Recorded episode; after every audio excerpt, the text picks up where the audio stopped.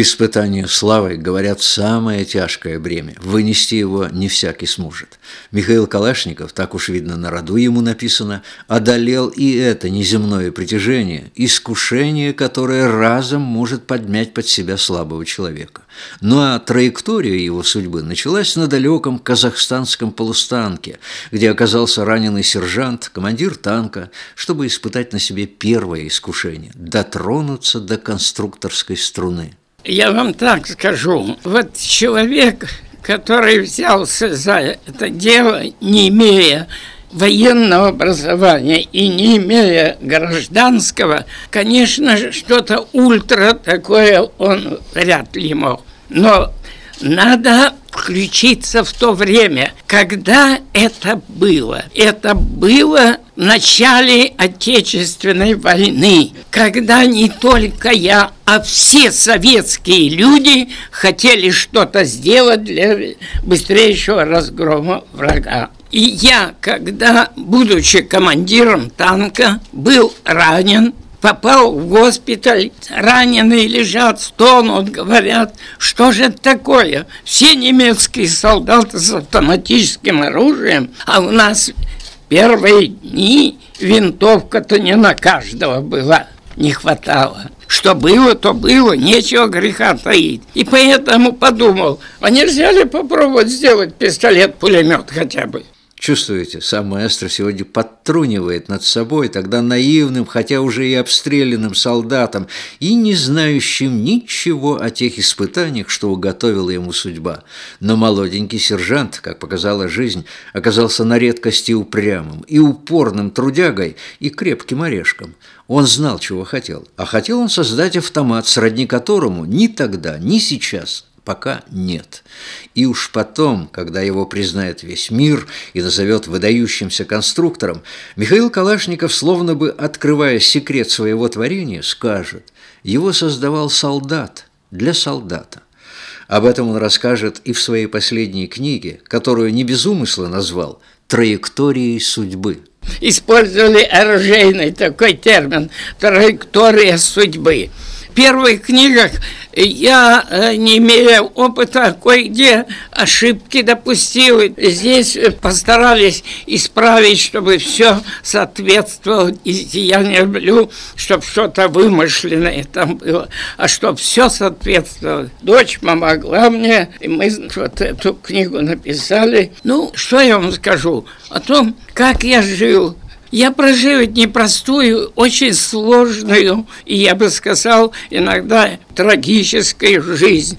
Поэтому здесь вот это все рассказано. Вот некоторые, наверное, думают, конструкторы на руках несут и так дальше. Нет, далеко не так. Дорогу приходилось побивать непросто, непросто. Тернистый был мой путь. Но в самом деле судьба оружейного конструктора в каком-то смысле даже трагична, ведь его творение всегда смертельно.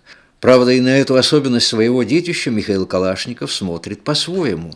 Как, наверное, смотрел на это ратник войска Минина и Пожарского или Александра Невского. Наша задача российских конструкторов – создавать оружие для обороны своего Отечества. Вот главная задача конструкторов. Мы работаем не для войны, мы работаем для мира. Мир тоже надо уметь защищать, и чтобы было чем защищать. Все российские конструкторы озабочены тем, чтобы наша российская вооружение, не только стрелковое, а любое, было на высоком техническом уровне.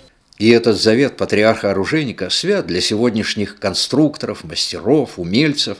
Только что, как вы знаете, успешно завершились испытания межконтинентальной ракеты «Булава», которая сделана воткинскими машиностроителями. 50 тысяч выстрелов, без всякого перерыва, выдержало Ижевское ружье МР-153, сработанное на Ижевском механическом заводе. Можно бы продолжать и дальше. Совершенству нет предела. Любит, очень любит часто повторять Михаил Калашников. На это обратил внимание президент страны Владимир Путин, когда он еще в ранге премьера приезжал в Ижевск, чтобы поздравить великого маэстро. Но действительно, в той области, в которой Михаил Тимофеевич работал, каждый год происходит что-то новое.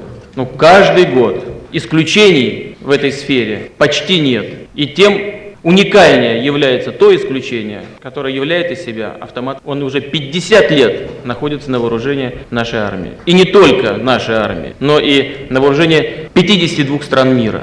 Это просто никакого сравнения нет. А вот ученый, конструкторский мир ровно год назад вынес автомату Калашникова и его творцу беспрецедентный вердикт.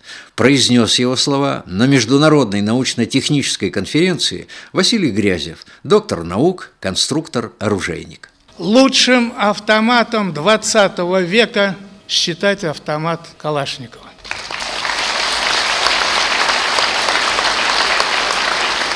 И начало 21 века тоже.